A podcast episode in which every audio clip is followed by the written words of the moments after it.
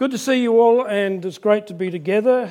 So encouraged to see people from all of the congregations that make up Hills Baptist being part of this, young and old. Wonderful, really, really good. Mark told you a little bit about me, and I'm glad that he didn't mention too many things about me, because I actually read the introductory stuff and I thought, who is this bloke who's supposed to be? I kind of don't know him. But nonetheless, it is a privilege and an honour to be here and to share with you all. Just a little bit about myself. My wife, Heather, sitting over here, she's been my rock-solid support for a long, long time, not only in ministry but in life in general. We have nearly a number of years of marriage. How many do you reckon? But don't go there. Except I can say next year will be a very big celebration, so that's all good. We have 5 children and 9 grandchildren. We've ministered in 5 separate locations, I think. I started way back in 1979 when I went to Theo College as associate pastor at Morphville Baptist Church back in from 80. Then we went to Mount Barker at the end of 81 and started in 82. And then we did 10 years there, and then 11, nearly about 10 and a half years in Mount Gambier, and then 14 and a half years in Tasmania, church in Hobart. It eventually became a multi-sided church, 3 congregations, and then sort of semi-retired, still working for Tasmanian Baptists and looking after a little church called Riverlands in a place called Longford. Anybody know Longford? Hallelujah, you are blessed amongst all people in this room tonight. Longford is a fantastic place. And now we've retired and come back to be with our family. So that's a little bit about us. You can ask questions as much as you want to when we've got the time. Now, what I want to do tonight is that basically this is an introductory night, okay? So I want to set a bit of agenda stuff to start with. Is that all right? And I want to encourage you, all right? Who knows this is not a university lecture? That should have every hand up in the air. Yes, I agree. There's a reason for that. I'm not a university lecturer, all right? So the reason I'm saying that is I want you to relax and just enjoy the time, and I want us to have some fun together. Now, I know we're going to be talking about one of the greatest things that any human being can talk about in a way apart from our relationship with Jesus. Just the fact we've got God's word in our hands. There are probably 2 billion Christians or Christ followers in the world as we sit here. Not every one of those people have a Bible. It's a bit of a salutary thing to think about, but nonetheless, we are so privileged, yes? I've lost count of the number of Bibles I've had over the years, but we'll come to that at another place. All I'm simply saying is we are wonderfully, wonderfully privileged to have a Bible in our hands. However, having said that, I want this time to be your time. It's not my time. I'm happy to be here. I'm going to be more a facilitator than I am. I'm not going to teach. Because actually the thing is, as I understand this, and Mark's probably gone now, but it's discipleship's the agenda for this. Is that right? We're talking about going deeper, which is a good concept, to deepen and, if you like, or broaden our faith, our understanding of what it means to follow Jesus in life and to live not only for him, but actually to let him live in us. Right? You'll get used to me after a while, so if you don't understand anything, that's fine, just say so. You won't offend me, ask questions. But what I want to do is that we're going to come to grips more with the Scripture, and it will deepen our lives as those who follow Jesus and help us to live in a world which, frankly, is a hostile environment to Christian spirituality and discipleship. However, you are not alone in that, because that is exactly where the first followers of Jesus were, right? And that is exactly where the first century church was planted, in the same kind of hostile environment that we find ourselves in today. And you've got to remember, those guys, when they started off, only had people walking around reading scriptures to them. The scrolls were still in the synagogues, locked away. They weren't in little convenient forms like you and I have. They had to be taken out and read and memorised. So here we are in this wonderful place, okay? And I trust that you'll go away from the time being encouraged and built up in your most holy faith. I also want to say this right at the beginning. When it comes to reading and understanding your Bible and understanding all of the theology that goes with that, whatever you want to take by that statement, one of the things that I've seen over the years many, many times is there is so much guilt attached to reading your scriptures, prayer, and another one that goes with it actually is evangelism. Anybody ever felt guilty that you didn't read your Bible? Don't put up your hands. You know what I mean? And somebody else's... well, they're doing a great job. You know, they read it every day. I only get to read mine once. Boy, when was the last time I read the Bible? Do you know what I'm saying? You're looking a bit blank. Let's suppose we're probably a little bit, ooh, where's this bloke? Where's he going with this? I think sometimes there's a lot of expectation put on us by other people in terms of what we should do and how we should approach reading and understanding the Bible and all that it talks about and so forth. I think sometimes we can turn what should be a delight into a chore. Sometimes we find it difficult to work out the difference between discipline and what that actually means and doing something because we're absolutely thrilled and we want to versus sometimes just doing it because we need to. You got what I'm saying there? But what I want to get rid of, I'm not saying we live this. You guys might be all good. You say, look, move on, that's all good for us. I never get guilty about not reading my Bible or not praying. I'm cool. Well, if you are, that's great. But if you are one of those people that finds it difficult at times, then I hope that this time together will do much to alleviate that, because I don't think guilt ever produces anything worthwhile. Did you hear that? I actually don't think guilt ever produces anything worthwhile. I know lots of stuff can get done because legalism can creep into our lives and things like that, but I don't think it produces much of any lasting value.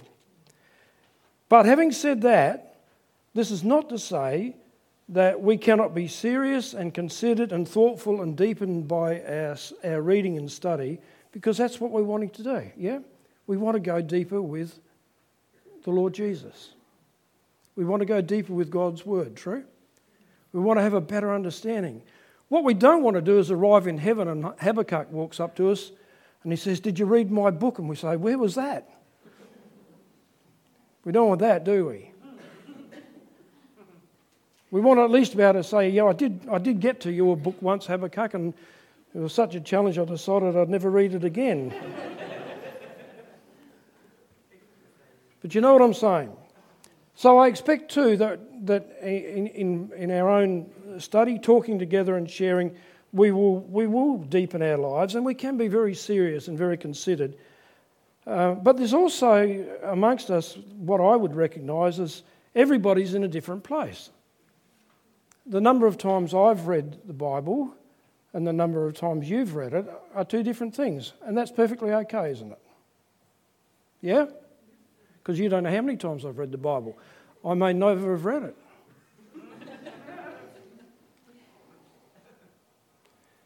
Somebody got that? So some of us are veterans, yeah? And I don't expect you to tell me, but just come and tell me if you've got a degree in theology or something, will you? So anyway, that doesn't matter. Others are beginners. Some of you might be brand new Christians and you're just beginning to open this book. Incidentally, mine's a red cover. Anybody got a red cover? That's good. This is the holy one. If you've got black ones, they're not holy. All right. So you've got that sort of thing. Some are beginners. Some read the Bible every day of their lives. I guarantee there are some people in this room who never miss reading a portion of the Scripture. But for others, that's not possible. And it's not easy to do that. Some may read the Scriptures once a week or once a month. Some read great slabs of it, and others just take a verse. I remember old Geoff Bingham saying years ago he had a student in college who meditated on one verse in the Psalms for a year. How about that? I also heard of a preacher once who preached on the Song of Solomon for 30 years. They dismissed him from ministry because they said he had an imbalance. What I do want to avoid in this is comparisons. You know, some Christians are better than other Christians type of stuff. And my position on that is that the cross is level ground. There is absolutely no difference between any one of us because of Jesus' death for us. Okay, you agree? Yes.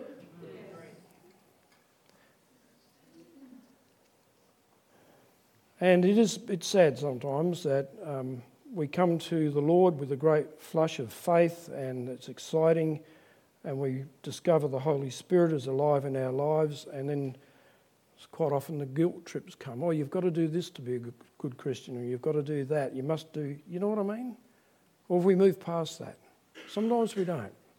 And sometimes we don't talk about it. And I'm hoping we flush that stuff out and say, no, we've got God's word. What a treasure that is. Let God speak to us. Okay? You with me? All right. So no pressure here at all, just setting the scene a bit. An invitation really for each one of us to enter in and plug in at the place you're comfortable to do that. My aim is to encourage. I want to teach a bit, yes, but I want to encourage you in your growth walk with the Lord. Rekindle a bit of a desire. I'm absolutely rapt, the old expression, to see so many of you out here. You've given up a night of your week. You've given up some time with your families. Whatever is going on, just to say, you know, God and his word is really important to me. So well done. Say well done to somebody.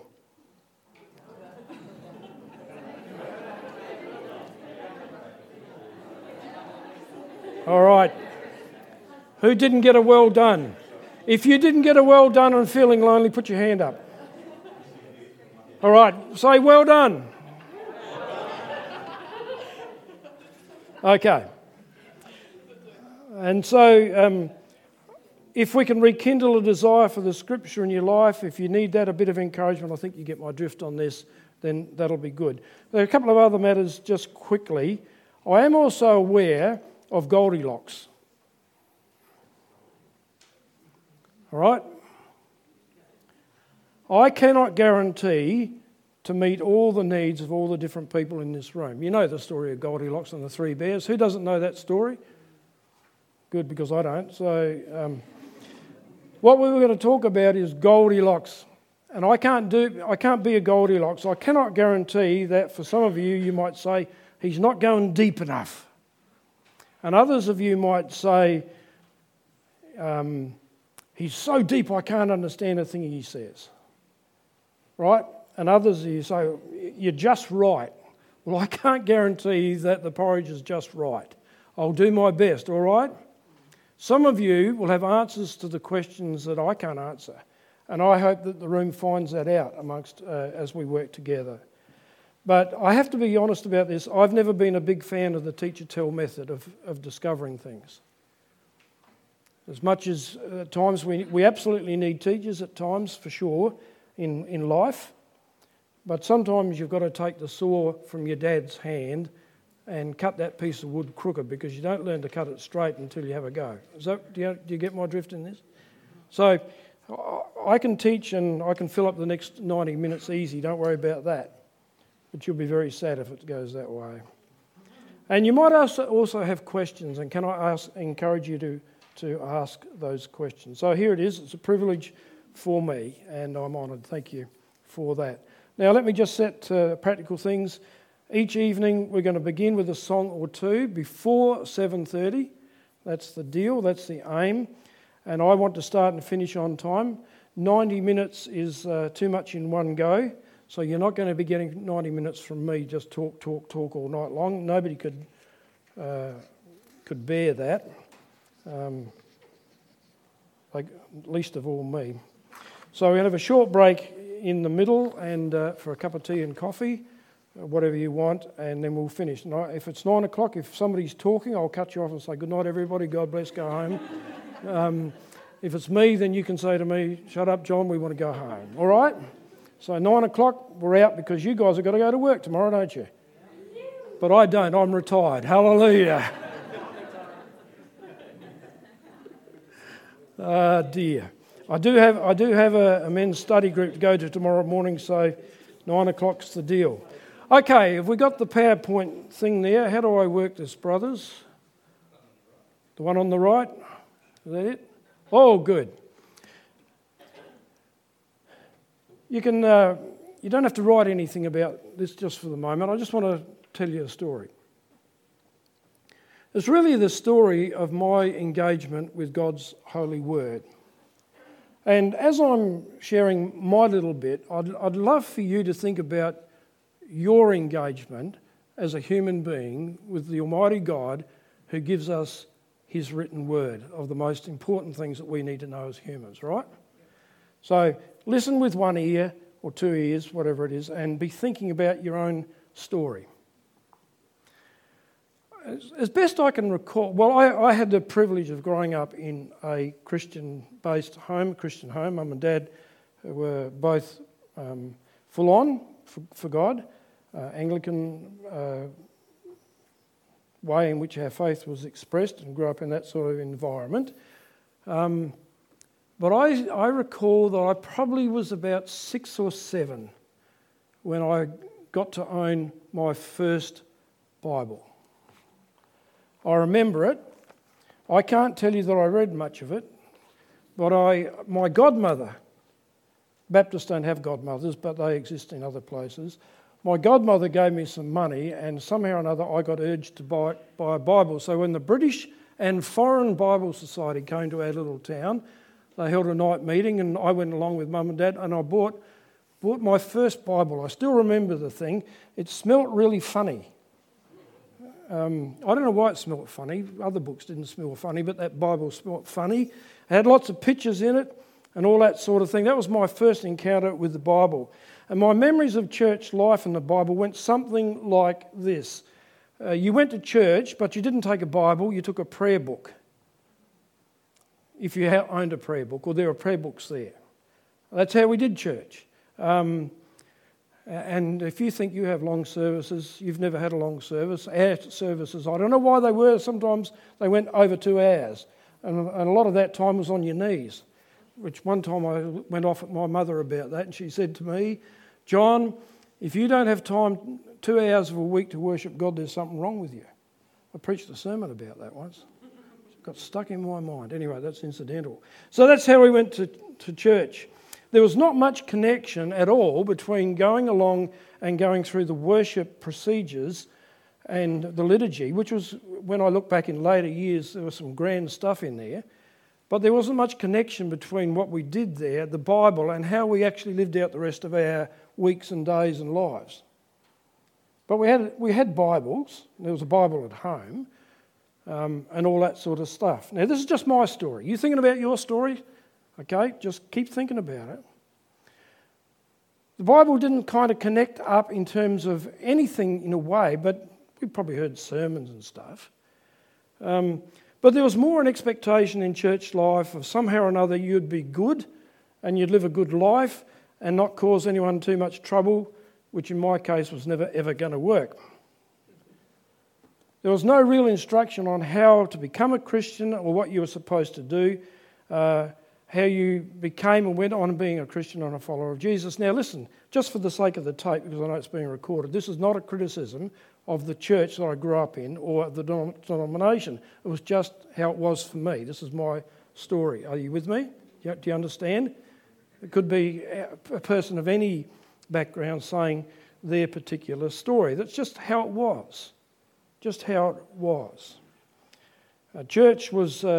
all the men wore suits and lots of ladies wore hats as well and other pieces of attire. You had your everyday clothes and you put on your Sunday best. That's the way it was. The Bible was there. It was only in a King James Version mainly, although probably the Phillips New English was just creeping in, and there might have been one or two other translations. But the King James Version was the one, which was a bit strange because we didn't speak in these and thous at home. You ever notice that?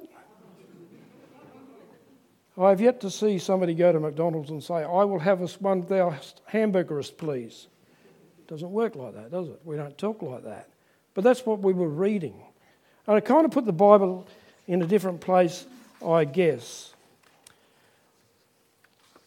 Well, when I got a bit later in life, at 14 I was converted, but there wasn't much discipleship stuff that followed that happening in my life, which I won't go into for sake of time. Once again, the essence of discipleship was very little connection with the scriptures and just basically an encouragement to be well-moralled. That's not very easy when you're 14. Boy or girl. When I was in my late 25th year, nearly 26, God got hold of me. He'd gotten hold of Heather in a big way just prior to this, and because of her radical conversion to Christianity and her absolute allegiance to Jesus and her determination to say to me, you've got to get this sorted out, something happened in my life. And God got hold of me, and I had an encounter with the living God like I'd never had ever in my life. And he filled me with his spirit from head to toe with great waves of holy love. So much so that I couldn't contain what God was doing with me. So much so that the people in the room couldn't contain that either. This is just my story, not yours, this is just mine. So much so that after that particular event, I remember Heather and I and a couple of fellows with me sitting in that room, front room of a house we were renting actually, and there was this holy glow, transcendent light in the room. And I was a totally changed person. Totally changed.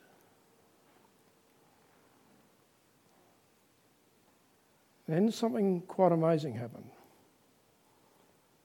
You don't think that you learn much with the little bits and pieces that go on in life, yeah? But you actually learn a lot. Because even in all those years, the Bible being over there and sort of not related to me in a way, there were stories and events and happenings that were infiltrating, yeah? And after that event where God got hold of me, suddenly this old black book, which actually had lost my first copy, and I think Heather went out and bought me a new one, suddenly it came alive. Suddenly I couldn't read enough of that book. Suddenly it was with me every day of my life where I was in earth moving at the time. It was in the truck, it was with me on the machines. When we stopped for lunch, it was in my lunchbox, and I was eating the word, as well as pork sandwiches or whatever. You know what I'm saying? Suddenly there was this transformation, and the Bible now, there were things in that, man, I'd never seen that before. This just wasn't a story on the page, this was now alive, yeah? You know what I'm talking about? Suddenly you know that this is God speaking to you. Oh, yeah, well, there's some things I didn't understand. Like one of my lecturers in college said on one occasion, it's not the things that I don't understand in the Bible that trouble me, it's the things that I actually do understand. So suddenly you're being confronted with God and his word and his way for your life, and began to see what God was on about. And since that time, to cut my story short so you can share yours, there's been that desire just to have a Bible as my close companion. What's your story? What's your story? You got one? You got one of this book? God's word to you? Because we all kind of need it, yeah? My story is different. Don't worry about my story. I've just told you my story. I want you now to talk about your story. Now, are you going to go with me on this for a moment or two? If you really find sharing stuff around a table a distraction or painful, I actually understand that, all right? But if you can enter in, that's good, okay?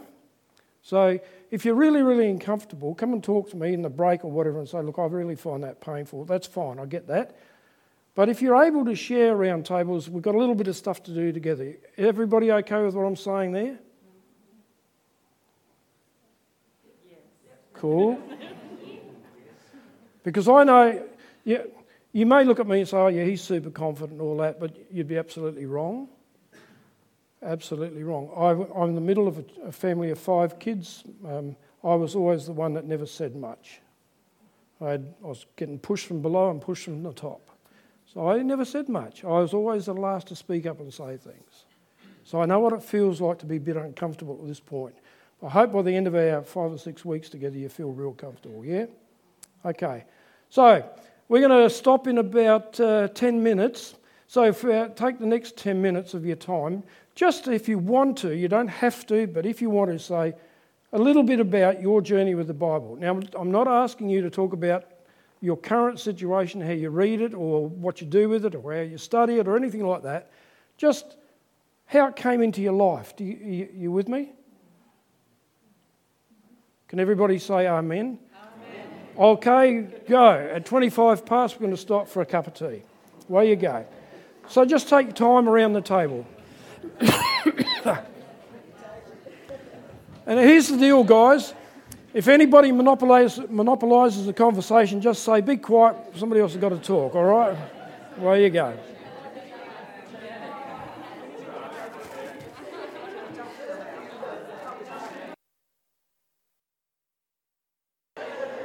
All right, how are those stories going? They're good?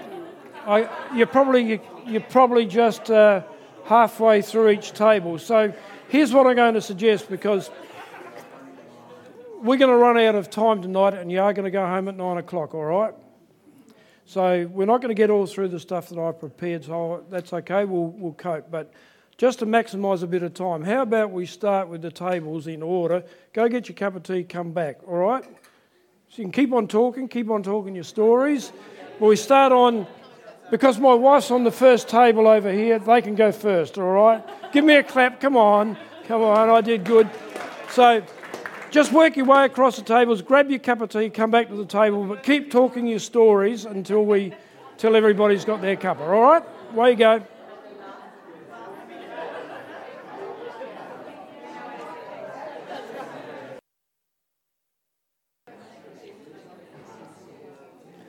Okay, just while people are getting their final tea and coffee, if I can just have the room to come to quiet, really appreciate it.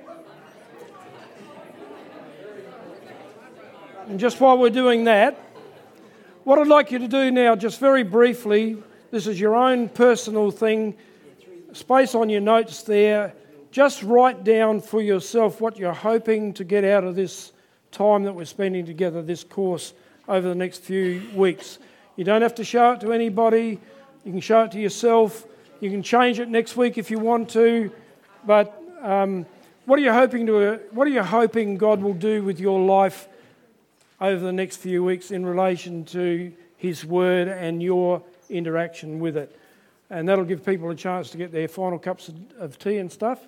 Just write it down. You don't have to show anybody. You can if you want to, but you don't have to. It's just for you. It might be something you take away into your quiet time or whatever.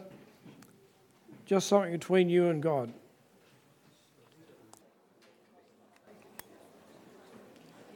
That's really great. You're doing really well. You know what I reckon I just heard a few moments ago? There's things I love to hear in church life. One is worship. Another is the sound of God's people. I reckon heaven's going to be great. I love hearing big prayer meetings where people just lose it for God, yeah? You ever been in those things? I reckon I just heard a moment ago that you haven't been asked to tell your story very often. And somebody says, tell your story. There's an evangelistic principle in here that's mind-blowing. You and your story. Doesn't matter what other people's story is, right? It's your story. In this particular case, we've narrowed the focus to the Bible and its intersection with your life and how you live it and all that stuff. But your story is so powerful. And I want to encourage you in telling your story. And sometimes when we get permission, somebody says, hey, tell your story. Because actually you're going to find that the Bible is actually a huge meta-narrative of God talking to his creation. And in particular, those he made in his image. Story is incredibly powerful. So look at somebody sitting next to you and say, tell your story, will you, mate? Where you go? Tell your story, will you, mate?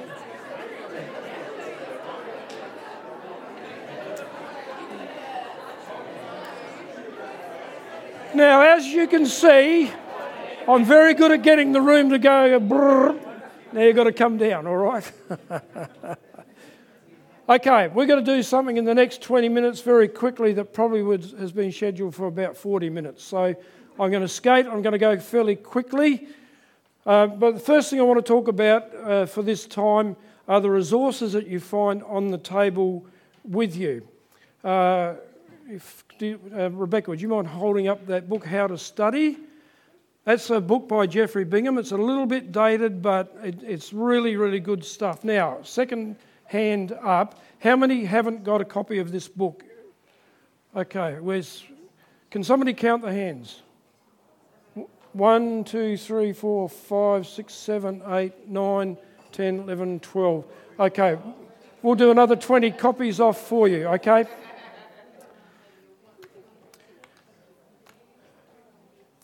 The notes by Geoffrey Bingham are great.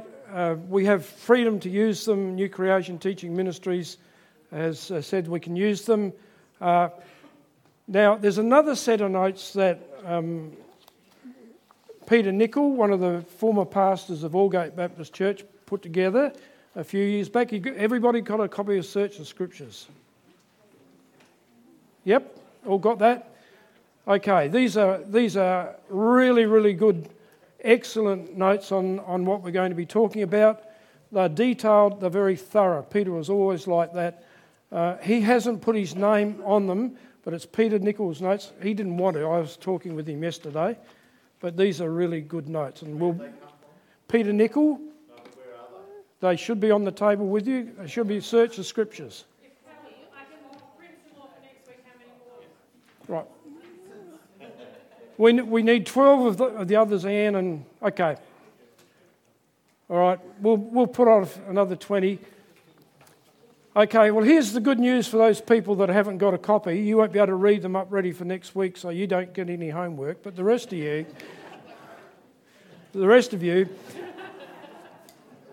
here's the deal. You don't have to do anything, by the way. Won't worry me if you do or don't. But having said that, good old Australian but, having said that, if you have time to read at least those notes or start to engage with the ones from Peter Nicholl, that would be really, really good.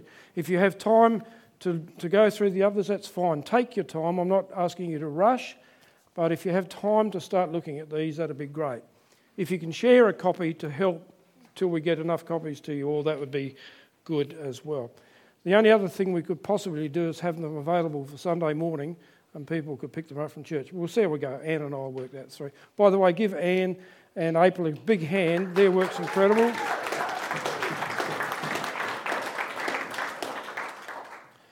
Now, I've put on the notes some other resources that are worth your consideration. There's a great book called How to Read the Bible for all its worth. I've had this book for years and years and years. Koorong have got copies at the moment. Here's a piece of paper for two books. Just pass it round the tables. If you're interested in getting a copy, a paperback copy. If you want an electronic copy, you can get your own. You know how to do that, don't you? Amazon, I think, is a little bit cheaper, $4 or $5 cheaper than the paperback. We know that Koorong have 25 copies in stock at the moment, so we'll buy the shop out if you tell us if you want a copy, all right? So we'll pass that around. Just put your name down if you want a copy. We can't guarantee it. We'll do our best, all right? Is that okay? Everybody said, oh, I'm happy with that. Good. So How to Read the Bible for All Its Worth is a great... we'll use some of this. We'll talk... for instance, when we get to talk about how you understand and interpret parables. Great section in this book about that. So we'll use some of that material, okay? This book's more of an introductory thing. You probably could get something along the lines in a study Bible, where at the beginning of each book it'll give you an introductory comment to the book, what it's about, its history and all of that. But this is much more detailed and very helpful, very easy to read, well written, and by two top professors of theology. Gordon D. Fee is he's actually a Pentecostal theologian. He's been at Regent's College in Vancouver. That's a interdenominational college in Vancouver. Great. He's a great Bible exegete, expositor. Fantastic. And Douglas Stewart's more the Old Testament part of it. Okay? So if you're interested in those, help yourself. I recommend this book, Know the Truth by Bruce Milne. I was dipping into this the other day. I've had this for quite a while, but I haven't read it, much of it. So I looked at the section on the scriptures. Great. So if you can get hold of a systematic theology, Milne, Grudem, there are plenty out there. They'll always have a section on the scriptures. Well worth investing a few of your hard-earned dollars to get something like that on your shelves. And you can get so much of this stuff electronically, okay? You all good with that? You can also do what my wife does. She loves op shops. I love going with her to op shops. Not.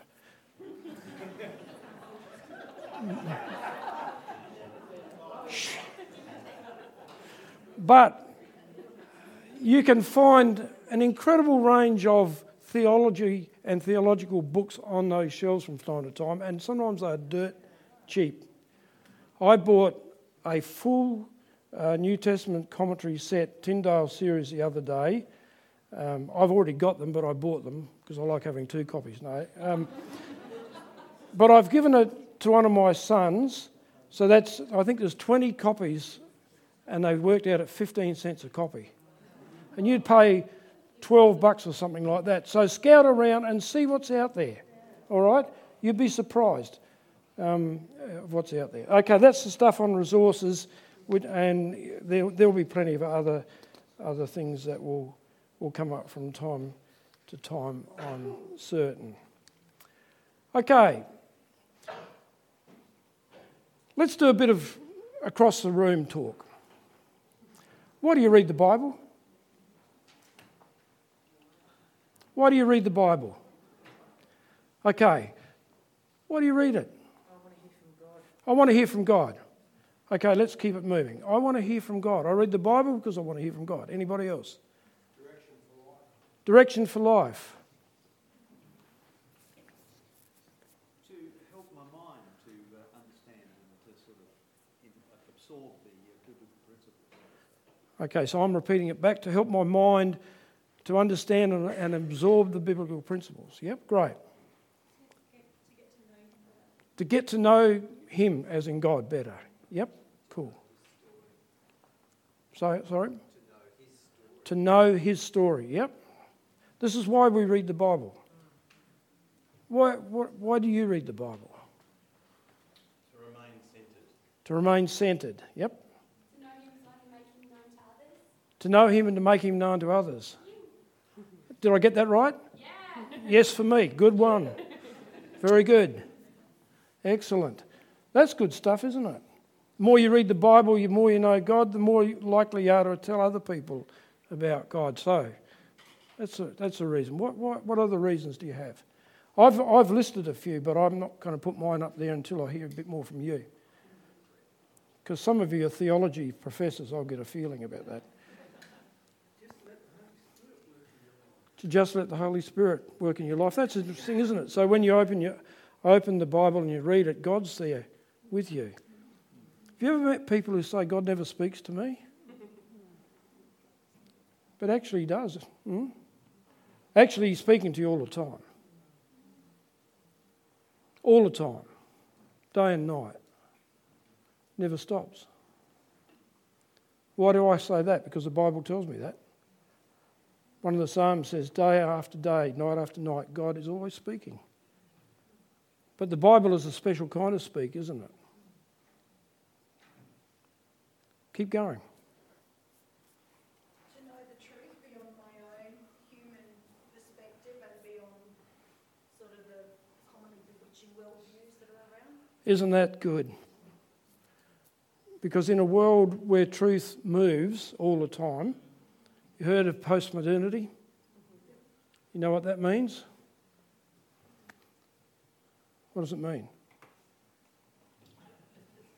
Who can give me a sentence on postmodernity?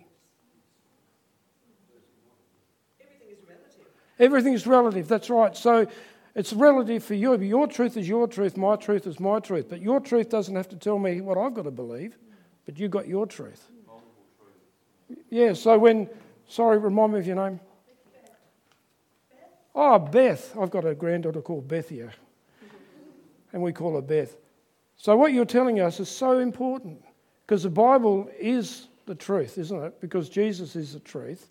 It's his word, and we come back to that. And when people want to shift the goalposts on us, as they do, we say, hang on, I've got to go back to it. And what's more, it's not when people want to do that to us, it's when we get shaken. Hmm? Have you been a bit shaken up lately with what's happening in the world? You betcha. So you come back to the truth. Any other comments? That's a very good one. They're all good, by the way. Anybody else? Familiarise myself with God's word and to trust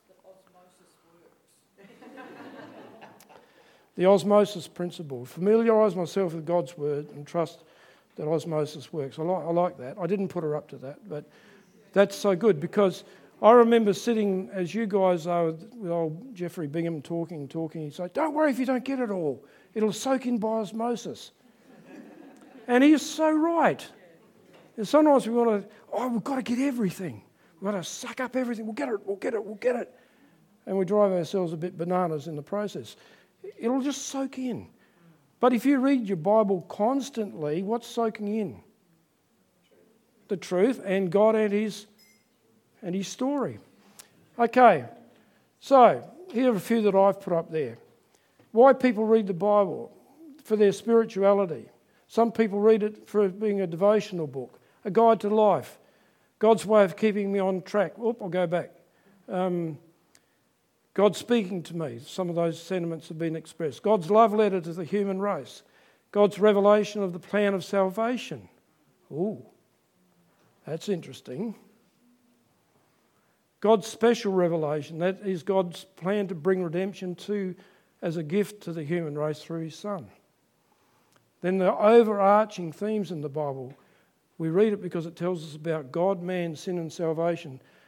Sometimes Bible reading is a very confronting exercise because it actually tells me who I am and tells me who God is. And really I think the knockout one, isn't it? The Bible or the scriptures are God's word. So when people say, God never speaks to me, say, read the Bible. And as a disciple, as a follower of Jesus, we read it. By the way, Jesus knew the scriptures. Did you know that? Okay, so over the next few weeks, we want to progress ourselves a little bit on that. But there's a good lot of challenges, isn't there? Let me rip through these fairly quickly because time will elude us. Some of the challenges that people come up with when you talk about reading the scriptures. It's a good read, but it's not relevant for the 21st century. Ever heard that one? Yep. Some people say, I like reading it, but I don't understand it. Anybody ever felt like that?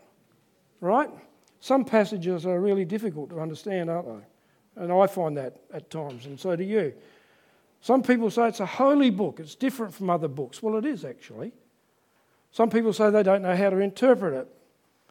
Some people say, oh, I hear the preachers talk and they talk about Greek and Hebrew, and it must take special people with a special kind of brain and ability and training to be able to understand it.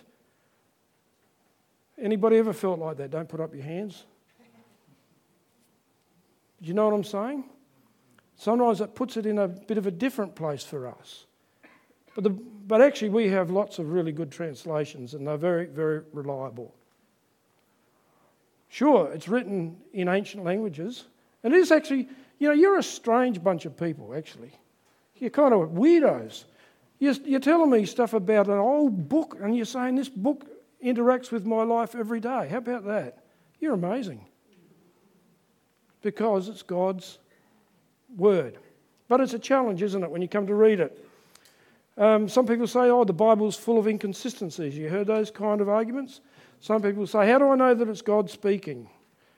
And then, of course, one of the big challenges of reading the Scriptures is that to read them means if you get convicted by them, then you've got to live in the way in which this book talks. So, over the next few weeks, hopefully in some sort of order, what I'd like to do is this sort of thing.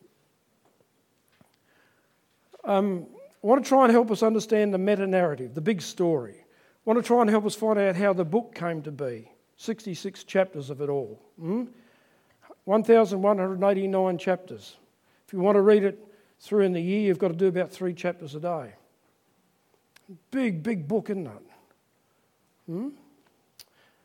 It's not like a novel to read either, is it? But you read it like an ordinary book, yes? I hope you do. How many authors, ordinary people used by God? We want to talk about that. What do testaments mean, new and old? What's all this different kind of literature that we come up with? Prophetic literature, law, wisdom, gospels, parables. You break it all down.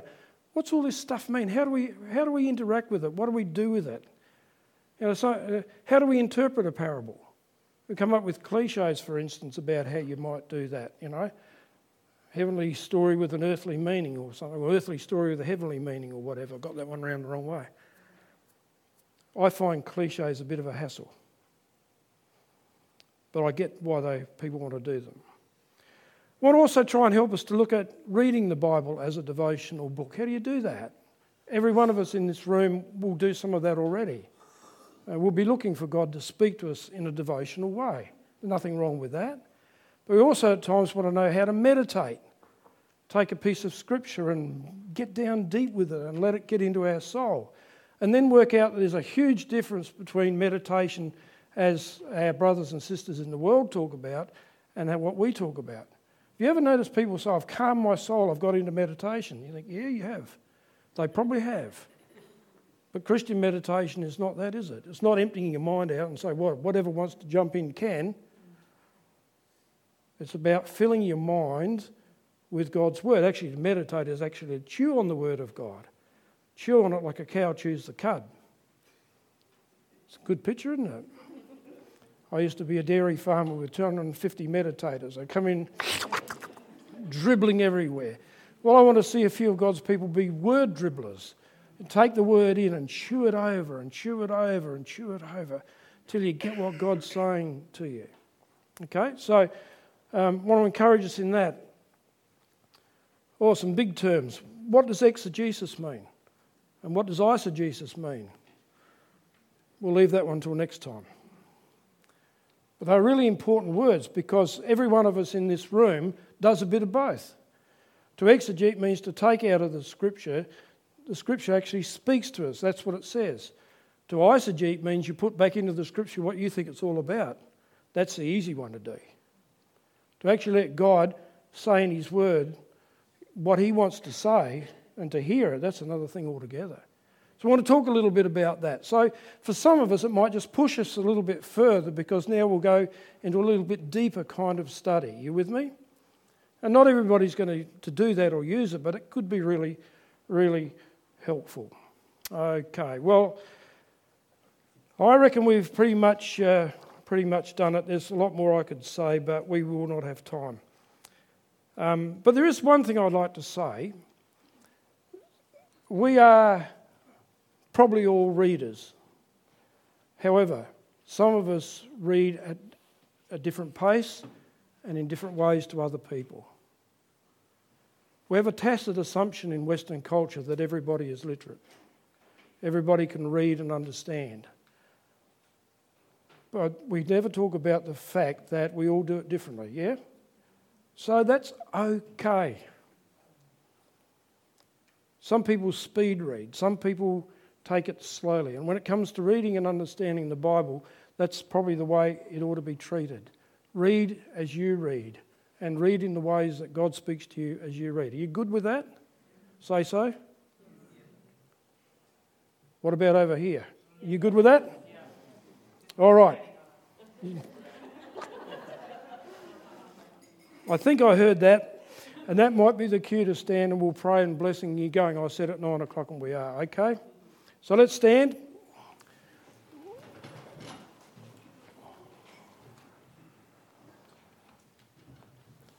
Father, thank you for one another. It's been good to be in this room together. It's exciting, the possibilities of what you want to do with us and as a church, as the three congregations, the areas that this church encompasses in the hills. It's incredibly exciting. We pray right now for our lives to be deepened and that you will use what you deepen to bless people inside and outside of your kingdom.